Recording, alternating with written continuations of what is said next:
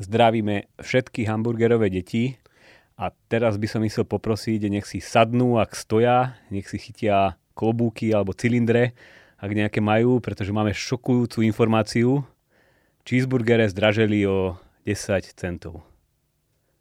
Zvládli ste to? Zvládli ste túto informáciu hamburgerové deti? Ja keď som to počul, tak som skoro odpadol, pretože myslím, že naposledy zdražovali pred nejakými 3-4 rokmi a predtým vydržali 10 rokov bez zdražovania, takže je to také celkom šokové zdražovanie, ktoré som ja nečakal, ale tak všade okolo nás je to slovo inflácia. No a čo je rýža pre jazyca, to je cheeseburger preroba, takže o to zvlášť je ťaživá táto situácia. Ale dobre hovoríš, dnes sa ideme baviť o inflácii a tuto keď sa náš Karpiš dozvedel, tak nás vydedil, vymazal z telefónov a, a skoro ho tam porazilo, že mu vykrádame jeho tému. Ale, si myslel, že má monopol na infláciu, ale... ale... A zistil, že vlastne inflácia v podcastoch o inflácii ale každopádne my sa na to pozrieme trošku menej cez uh, tie osobné financie, ako to rieši on. Ale aj na to I sa keď pozrieme. aj na to sa pozrieme, lebo však prečo nie, už sme dospeli, aj my môžeme o tom hovoriť.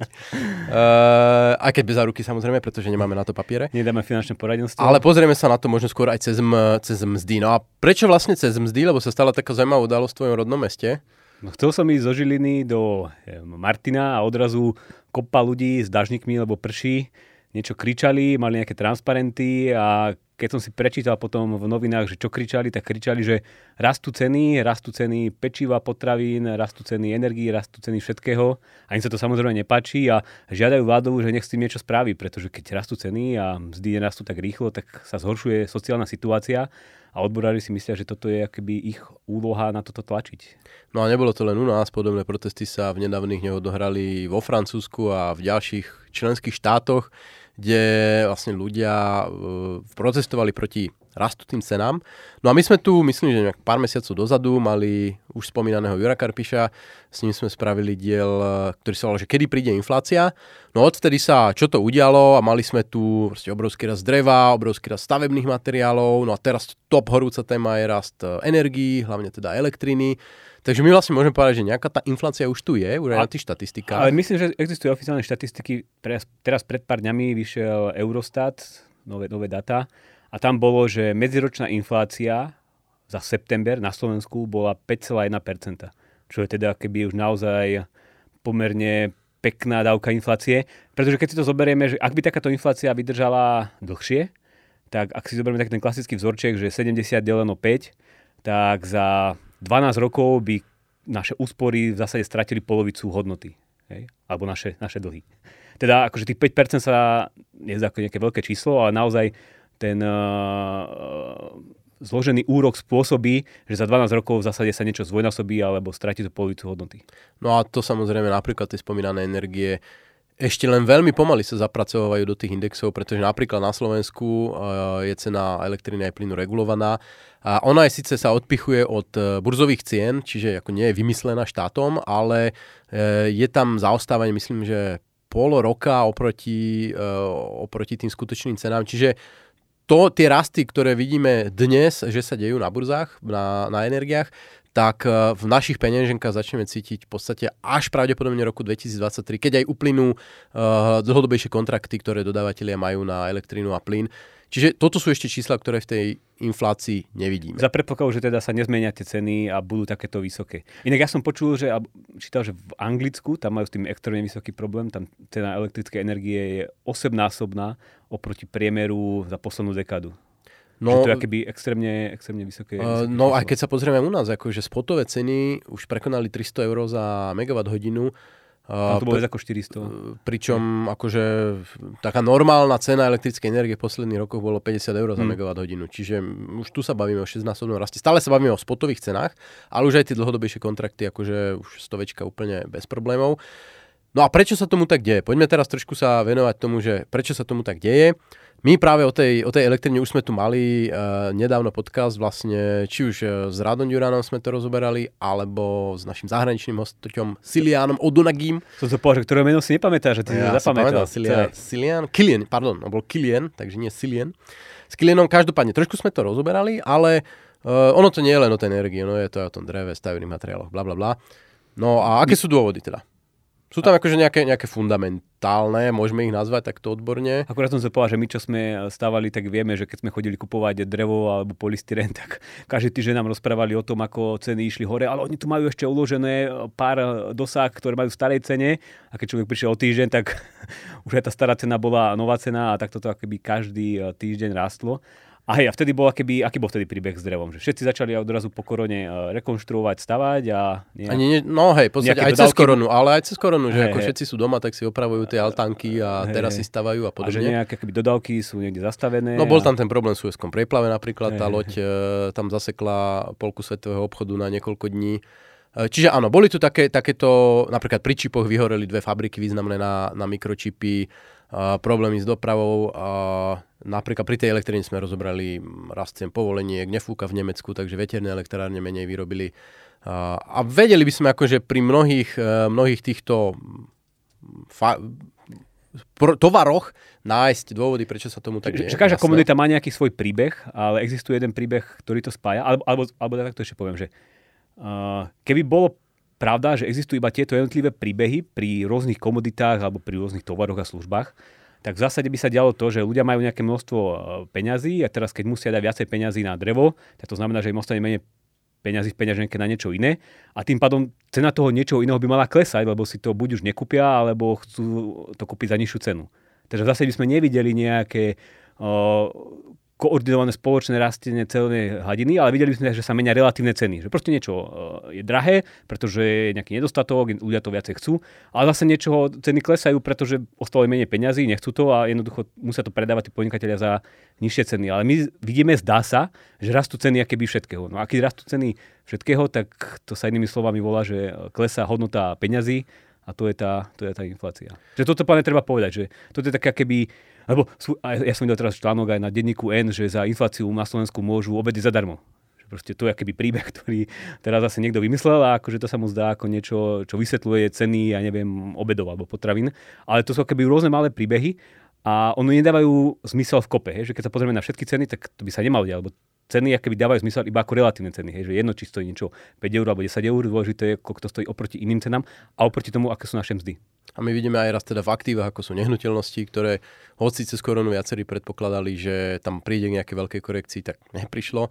Ceny nehnuteľnosti, nehnuteľnosti ďalej brutálne rastú, akciové trhy. Posledný rok si sa trošku zakopli, ale inak posledný rok zase veľmi, veľmi solidne rastli. No a vy asi tušíte, a my teda to vieme, čo chceme povedať, že uh, vidíme vyniká aj v monetárnej politike a môžeme to ilustrovať na jednom čísle. Uh, od medzi rokmi 2000 12, myslím, a 2020, to znamená uh, viac menej akože od, od toho oficiálneho konca tej Lehman Brothers krízy uh, po koronakrízu, v tom období toho slavného kvantitatívneho uvoľňovania, o ktorom sme toľko písali, toľko hovorili, štyri najväčšie centrálne banky sveta, to znamená americká, ECBčka, uh, japonská a čínska, myslím, vytlačili v úvodzovkách uh, 14 biliard, teda 14 tisíc miliard dolárov nových peňazí za posledný rok pribudlo ďalších 10 biliónov. To znamená, že za posledný rok pribudlo asi dve tretiny toho, čo za 8 mm, rokov predtým. Mm. A už 8 rokov predtým, akože tá monetárna politika bola teda v celku rozvoľnená.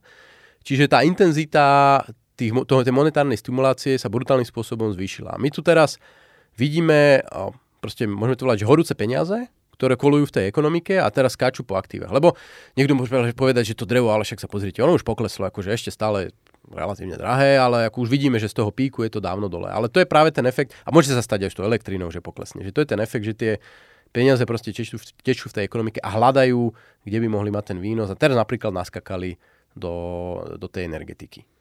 No a tuto podľa mňa sa je dôležité zastaviť pri tom období, ktoré si ty nazval, že od tej finančnej krízy, povedzme do toho roku 2019, keď sme zažívali nejaký ekonomický rast a centrálne banky veľa natlačili, ale zároveň sme mali roky, myslím, že 2017, 16, možno 18, keď bola deflácia na Slovensku, v zásade ceny klesali.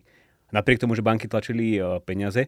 A to je efekt toho, čo všetci vieme, že jedno koľko banky e, natlačia peňazí, keď oni ostanú niekde uzatvorené hore a udržia ich z banky súkromné na svojich účtoch a nepretečú do tej ekonomiky, tak v zásade to keby nespôsobí infláciu. A tento efekt bol za no, tým... nespôsobí to spotrebiteľskú infláciu. Áno, že, že, lebo tie nehnuteľnosti ako rástli, áno, akciové trhy rástli. Ale toto bolo akože taký ten, eh, takéto nepochopenie mnohých aj niektorých uh, rakúskych ekonomov, ktorí si mysleli, že keď teraz Fed vytlačil niekoľko peňazí, tak automaticky to spôsobí, že príde vysoká inflácia alebo nebude aj hyperinflácia.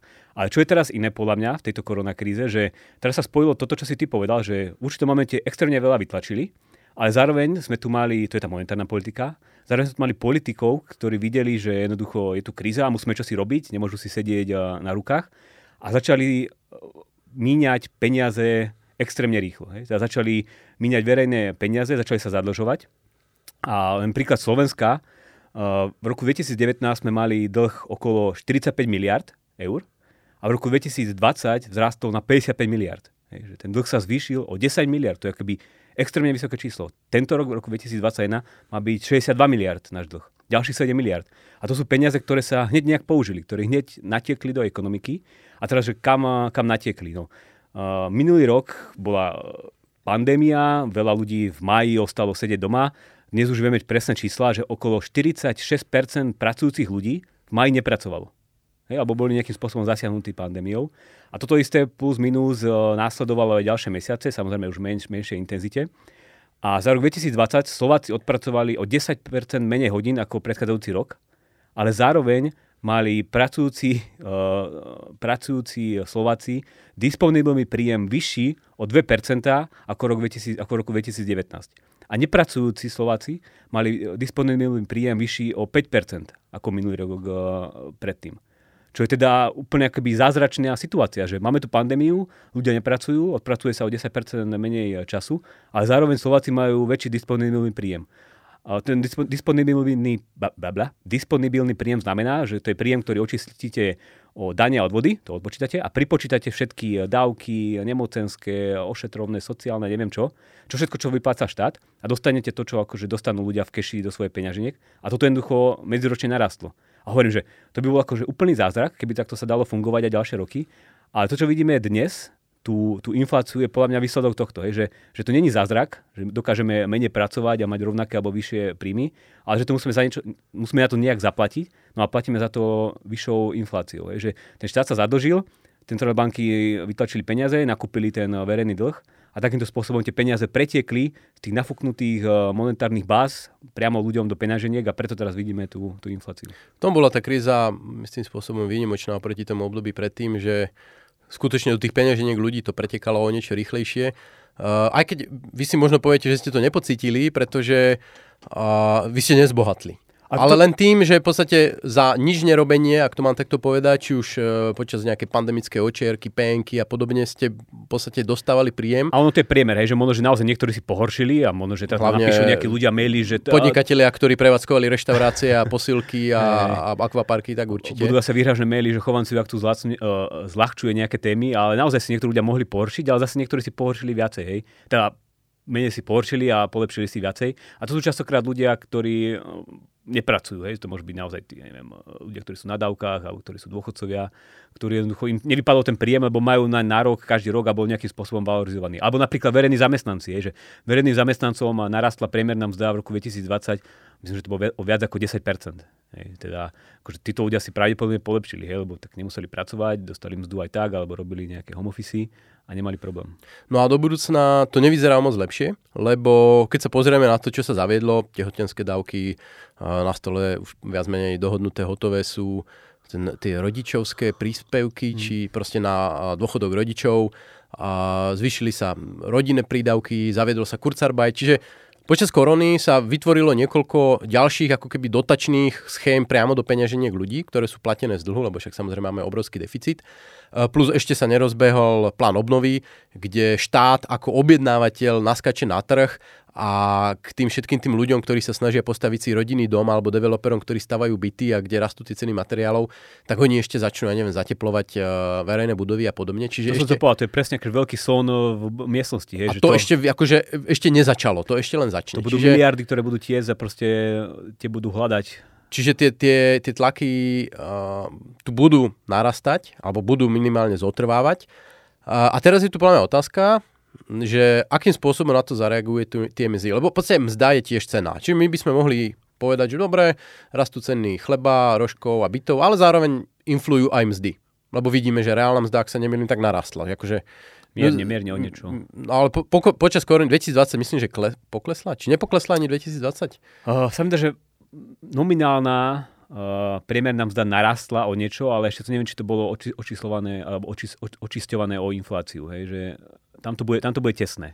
Každopádne a, a, neprišlo a, a, k nejakému... Hlavne, keď sa potrebujeme na súkromný sektor zvlášť a na verejný zvlášť, tak to ešte, ešte oveľa... Neprišlo k nejakému dramatickému poklesu. Ale hovorím, tu... disponibilné, disponibilné príjmy narastli. Disponibilné príjmy narastli. Ale teda je tu otázka, či inflácia, inflácia miest bude držať krok s infláciou spotrebiteľských statkov. No a to podľa mňa nebude, lebo keby takéto niečo fungovalo, tak to je ten spomínaný perpetuum mobile, hej, že tak my môžeme každý rok si dať 10% e, dovoľniek alebo, alebo dať si ten voľný piatok, ako sme sa tu o tom bavili, že budeme pracovať iba 4 dní do týždňa a zároveň si udržať uh, príjmy na rovnakej úrovni a zaplatíme to cez nejaký štát a cez nejaké uh, deficity a zadlžovanie sa a nakúpi to nakoniec Európska centrálna banka a všetci sa budeme mať dobre. Hej, že keby to takto fungovalo, tak v zásade sme objavili perpetuum mobile, lebo môžeme pracovať menej, môžeme si udržiavať životnú úroveň a nebudeme mať eh, problém, ale ono sa zdá, že... No a hlavne by sme sa o tej inflácie nemuseli baviť, lebo keby všetko uniformne narastlo o 5%, tak akože jediný náklad eh, celého toho by bol, že musí niekto prelepiť cenovku na nejakom produkte, že je teraz o 5% drahší, ale v princípe zásadným spôsobom by sa to životnej úrovne nedotklo. A sú ekonomia, ktorí podľa mňa ako s týmto súhlasia, že tá inflácia je vlastne, eh, vlastne fajn, ale jej problém, a to už sme takisto viackrát spomínali aj v rozhovore s Jurom Karpišom, aj teda on to častokrát spomína na svojich videách, ktoré uh, okamžite si chodte lajkovať, ak ste,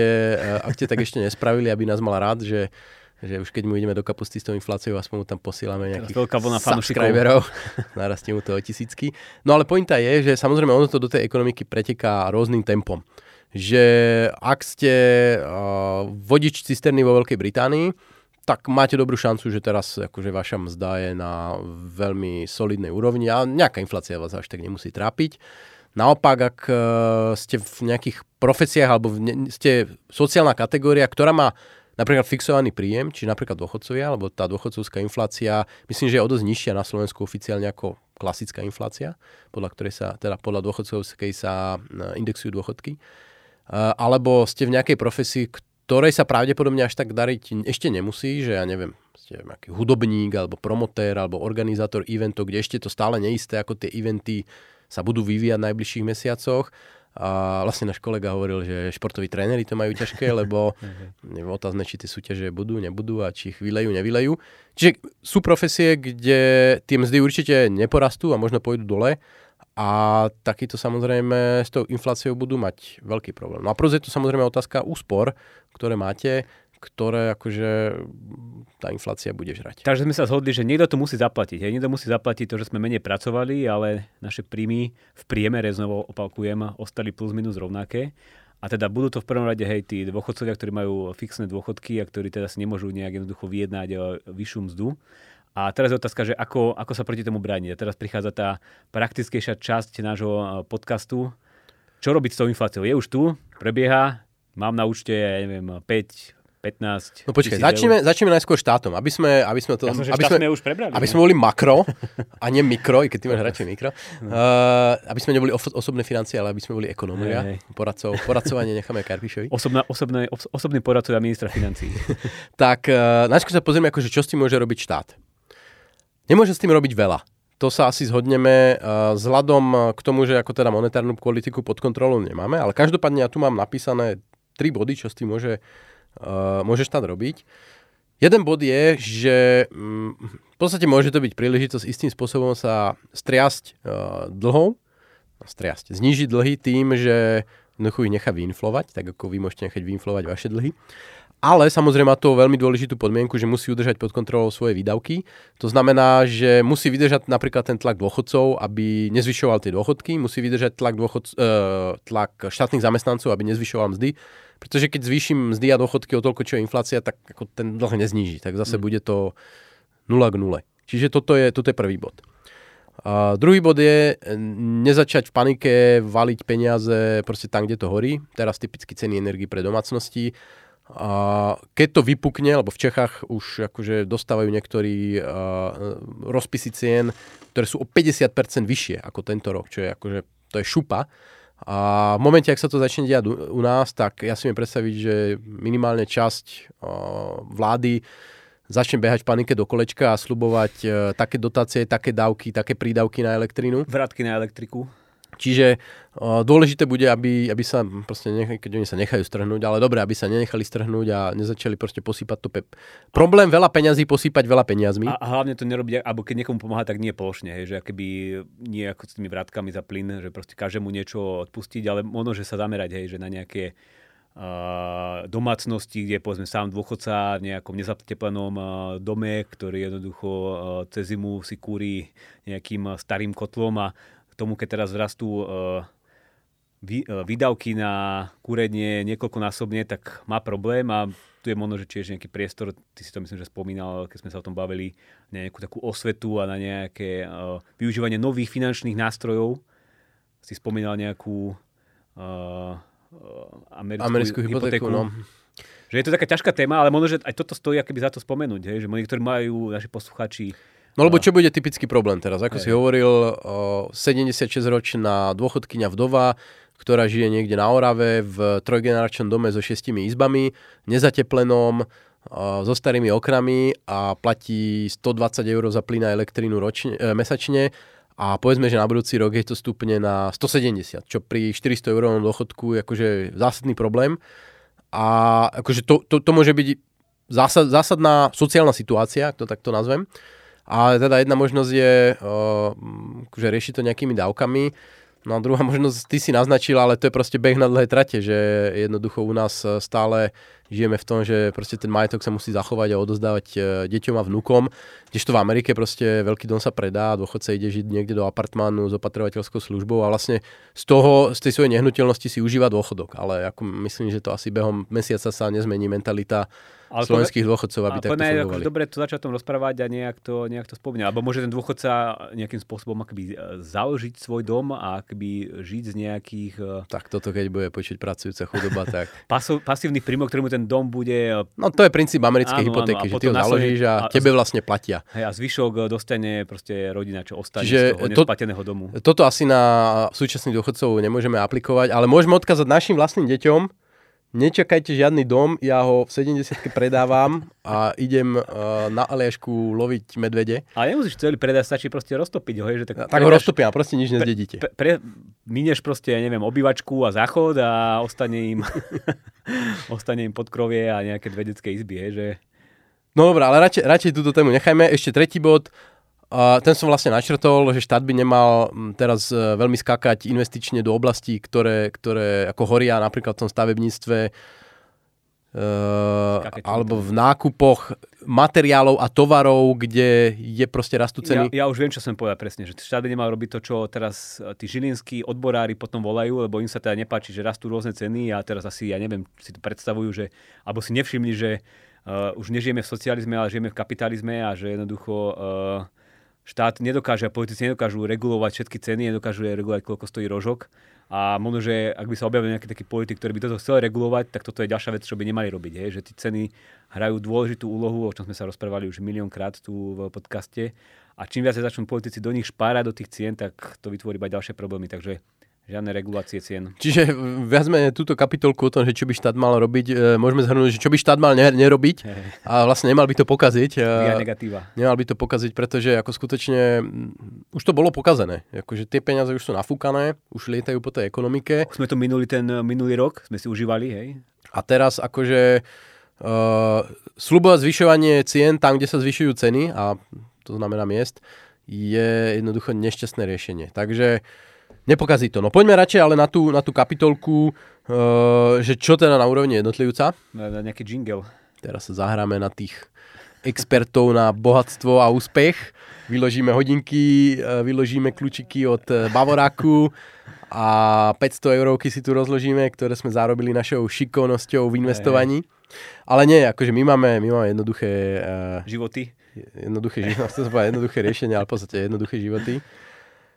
Prvý bod, ktorý tu mám, že jednoduché riešenie ani na osobnej úrovni neexistuje, pretože inak by inflácia nebola problém. Akože inflácia je problém, pretože sa nedá proti nej 100% brániť. To sa volá, že neočakávaná inflácia. Hej? Že keby sme všetci očakávali, že bude 5%, tak akože nejak ale aj keby sme očakávali... Je, je, je to zapracované do tých očakávaní. Možno, že keby, keby sme mali nejaké peniaze na nejakom účte, tak by sme očakávali vyšší úrok, hej, alebo... No, dobre, ale ja, ja keď ti teraz poviem, že ja som, ja som proste cestovateľ z budúcnosti a už teraz ti hovorím, že slovenská inflácia bude budúci rok 6%, tak čo urobíš?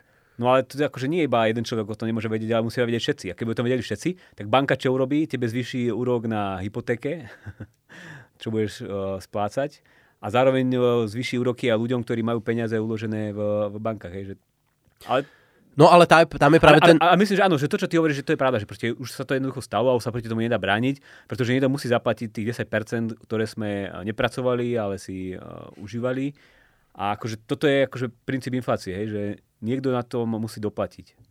A tak, že, ako, a... ako, sa stať, byť, ako, ako nebyť tým sakerom, ktorý na to doplatí. No, ty, to... ty v podstate, pokiaľ nemáš uh, aktívum, do ktorého, stabilné aktívum, do ktorého by si utiekol, a máš, máš tú hotovosť a tu zase môžeme urobiť reklamu na Karpišovú knihu eh, Ako na zlato, ona nás potom to dieli bude milovať, uh, Ako na zlato, tak uh, ako ty potom musíš tomu čeliť špekuláciami. Začneš kupovať akcie, nehnuteľnosti. A to rýchlo. sa deje, to vidíme. A to sa deje. Alebo, ale akože tam už, akože ty možno máš výnos, ale zároveň ti stúpa riziko. Čiže to není, nie je 100% náhrada akože stabilnej, stabilnej situácie. A, a... a to je druhá rada, ktorú chceme dať, že dávajte si pozor, ak teraz teda idete rýchlo, nejdete peniaze použiť, lebo máte našetrených 5, 10, 15 tisíc, tak môže byť časokrát oveľa lepšie si to nechať na tom účte, trochu, uh, trochu vám to inflácia ohryze, ale jednoducho, keď investujete napríklad do, ja neviem, kúpite ceny alebo nejaké komodity drevo niekde na burze a teraz to drevo poklesne o 30% z toho píku, tak vy odrazu prídete o veľkú časť tých svojich úspor takéto situácii môže byť lepšie to nechať na účte. Je? Akože inflácia je nákladom držania hotovosti, ale držanie hotovosti má svoj význam. A niekedy, a teraz nechcem samozrejme hovoriť, že nemáte premyšľať na tom, ako si, tu, ako si svoj majetok ochrániť pred infláciou, ale niekedy samozrejme tá hotovosť má, má zmysel a ono je to, uh, ale to, je, to sa dostaneme v ďalšom, uh, v, ďalšom to, v tom poslednom bode a k tvojmu uh, separátnemu podcastu, mm-hmm. uh, ktorý si mal nedávno. Ja tu ešte teda spomeniem, že hoci sme hovorili, že áno, inflácia, rastú aktíva, akcie, krypto, hento, toto, akože ono to, to nemusí platiť stále a automaticky a napríklad keď stupnú úrokové miery v ekonomike, tak môže sa stať, že investori začnú utekať viac do dlhopisov, kde stupnú, uh, stupnú výnosy a akože akciový trh, trh poklesne. A teraz sme videli, akože zakašľal Facebook, hneď išli nejaké percentička dole. V Číne, čo sa pečie a varí s tými, s tými developermi, to si nikto nechce ani predstaviť. To môže byť veľmi akože zaujímavý efekt, ak sa to tam začne šíriť, tieto, tieto série bankrotov týchto obrovských firiem. Čiže ja si netrúfam ani tvrdiť, že akcie porastú, alebo že krypto už vôbec si netrúfam poradi, e, povedať, že akým spôsobom porastie. Čiže treba sa mať na pozore a netreba automaticky sa zbaviť všetkého kešu. A ono je to možno trošku smiešne tým, že kopec ľudí má akože úspory. Priemerná finančná aktíva domácnosti, nie domácnosti, jednotlivca na Slovensku sú tuším 13 tisíc eur.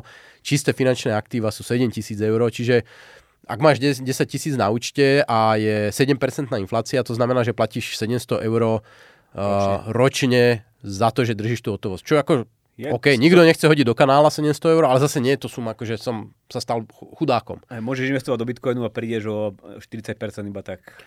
Že, že proste je to nenechajme sa strhnúť k oveľa vyššiemu riziku, než je No a než taká ako keby konzervatívna, pasívna stratégia je proste vstupovať aj na ten akciový trh alebo do hociakých aktív postupne, pomalými krokmi, každý, ja neviem, štvrť rok alebo každý nejak, nejako, nejak, nejaké rovnaké časové obdobie, viacejkrát do roka keď to takto rozdelí do menších e, krokov a bude takto investovať, neviem, 10, 20, 30, 40 rokov, tak by sa nemalo stať, že e, bude nejaký loser, ktorý prišiel o 20% svojho majetku, ale mal by byť ten víťaz, čo zarobil na tom e, americkom kapitalizme a na jednotlivých akciách ktoré sú v nejakom veľkom koši ETF. Ale tu už sa dostávame na tú nebeč- nebezpečnú hranu toho, že sa stávame nejakými investičnými poradcami a my, ktorí teda sme takí lokálni Vorenovia, Buffettovia s našimi ale práve, že 3,5 akože, akciami. Ale, ale, práve, že to sa akože nehovoríš, čo majú kupovať, za koľko majú kupovať, kedy majú kupovať, ale iba hovoríš, že akože pomaly Ďalej začať hrať Hej,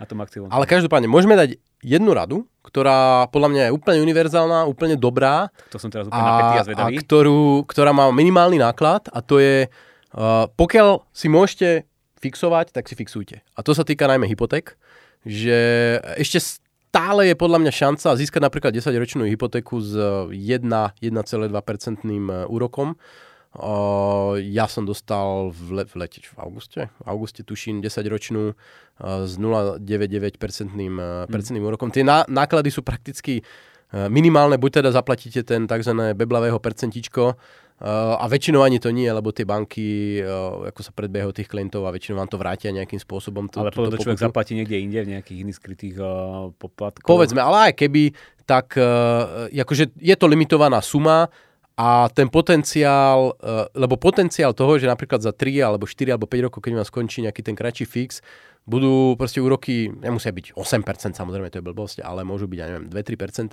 tak akože ten, ten rozdiel, ktorý zaplatíte následne, je oveľa, oveľa vyšší ako ten maximálna pokuta, ktorú zaplatíte za ten e, refinanc predčasný teraz. Čiže podľa mňa toto môžeme univerzálne povedať, že natiahnuť si Eh, ten fix na čo najdlhšie obdobie v rámci hypoték je dobrá a, stratégia. A ak teda veríte tomu, že tá inflácia nebude iba nejaké dočasné zakopnutie a teraz budúci rok klesne. Ale aj keby pod... bola, tak akože nič sa nedieje. Vy ste prišli o tú, o tú pokutu, ktorú ste zaplatili. No, Jasné, ale akože niektorí ľudia môžu stále veriť, že budú úroky 0,1% alebo 0, tak môžu znova refinancovať, to je najmenej. Hey, tak o rok, keď eh, sa ukáže, že sme kecali a proste žiadna inflácia nie je a, a... a inak tu môžeme poprosiť aj našich poslucháčov, divákov, ak niektorí pracujú v bankách alebo poznajú tieto Tak nám pošlite peniaze. Tak nám pošlite peniaze a hneď za tými peniazmi nám zodpovedzte otázku, že akú majú manevrovaciu eh, možnosť a silu tie banky pri tých fixoch, hej, že my vieme, že teda slubujú 10-ročný fix 1%, ale že čo by sa muselo stať, aby to mohli nejak uh, zmeniť, ovplyvniť, za akých okolností vám to môžu zvyhnúť na tie 2-3%. Či tam naozaj je nejaká klauzula? Mimo, mimo výročie. Hej, to ak niekto vie. Tak o tom som veľa počul, ale ešte som to nevidel, takže tiež by ma to zaujímalo, že či, hmm. či sú tam nejaké drobným písmom ako túto úverovú zmluvu som až tak detálne čítal, tu predtým som čítal teda od A po Z a tam nič také nebolo, tak dúfam, dúfam že to není, nie je bežné a že, že nebudeme sami prekvapení. No a mám tu posledný bod, o ktorom nemusíme tak veľa hovoriť, lebo ty si veľa o ňom hovoril vlastne v, v podcaste z Zle peniaze, dobrý život s už toľko dnes spomínaným Jurom Karpišom. Sa nám zvýši uh, sa mu každý, ak ho spomenieme. kde si vlastne hovoril o tom, alebo ste navzájom hovorili, hovorili o tom, že niekedy sa ľudia príliš fixujú na, na tie úspory, čo majú, ktoré, ako sme spomínali, zase nie sú tak dramaticky veľké. A Alebo väčšinou... na nejaké gamblovanie, hľadanie tých dobrých akcií, kde buď, chcú, buď, buď chcú zarobiť akože nejakým, nejakým investovaním, alebo si aspoň chcú ochrániť ten majetok. Mm. Ale ako z pohľadu bežného človeka, ktorý nezdedil úspory obrovské majetky, je oveľa dôležitejší ten pravidelný cash flow, teda väčšinou sú to nejaké výnosy zo zamestnania, prípadne nejaké výnosy z podnikania. Čiže uh, vaša, vaša rada, a ktorú to môžeme aj celé ukončiť, bola, že možno je dobré sa viac sústrediť na to, aký máme ten pravidelný príjem, hľadať spôsoby, ako ho zvyšovať. Však vlastne doplň ma, ty si to tam hovoril, tak môžeš to znova spomenúť. Ja, ja by som to tak keby uh, zase ekonomicky zhrnul, že hľadať spôsoby, ako zvýšiť svoj ľudský kapitál, čo je inými slovami, ako uh, zabezpečiť, že mám nejaké schopnosti, vedomosti, ktoré nejakí ďalší ľudia e, potrebujú, chcú alebo e, vyžadujú. A hľadať na tom trhu tie miestečka, kde je ten dopyt po mojich službách vysoký a kde môžem, e, ja neviem, teraz nemusí to byť iba, že idem vyštudovať nejakú vysokú školu a nájdem si dobré zamestnanie v nejakej korporácii, ale napríklad vidím, ja neviem, vo svojej obci, že tam chýba zmrzlináreň, tak uh, viem, že tam chodia turisti okolo, tak skúsim jedno leto si tam otvoriť nejaký stanok a začať predávať zmrzlinu. Takže takto nejak nad tým rozmýšľať, že investovať do svojho vzdelávania, know-how, toho ľudského kapitálu, napríklad sa naučiť, ako sa vyrábajú nejaké super kvalitné talianské zmrzliny, a, nako- a, na, a, na, a následne a nájsť tú dieru na trhu, že vidím, že tu tí ľudia chodia okolo a otvoriť si tam svoj vlastný stánok a predávať jahodovú a čokoládovú zmrzlinu. Ja som tento tvoj plán so zmrzlinami už toľko počul, že mu začínam veriť, že jedného dňa skutočne prídeš, tam, eh, tam pod, eh, pod malým kriváňom eh, vyrastie obávaná uh, hornožilinská zmrzlina. Terchovica. Čiže základná pointa jednoducho je, aby snažiť sa, aby vám príjem rastol rýchlejšie ako rastie inflácia a to je proste ultimátna stratégia na porazenie inflácie. Týmto môžeme zhrnúť. Odkaz samozrejme nejaký preklik na uh, relevantné videá, vidíte možno niekde tuto okolo. Ak nie, tak počkajte. Uh, Týmto sa asi môžeme rozlúčiť. A ešte nás... musíme klasické veci, dajte nám jo, like, klik, odber lajky. a do nášho newslettera sa zapíšte, kde pravidelne teda zverejňujeme, čo sme vydali, čo sme publikovali a na čom pracujeme.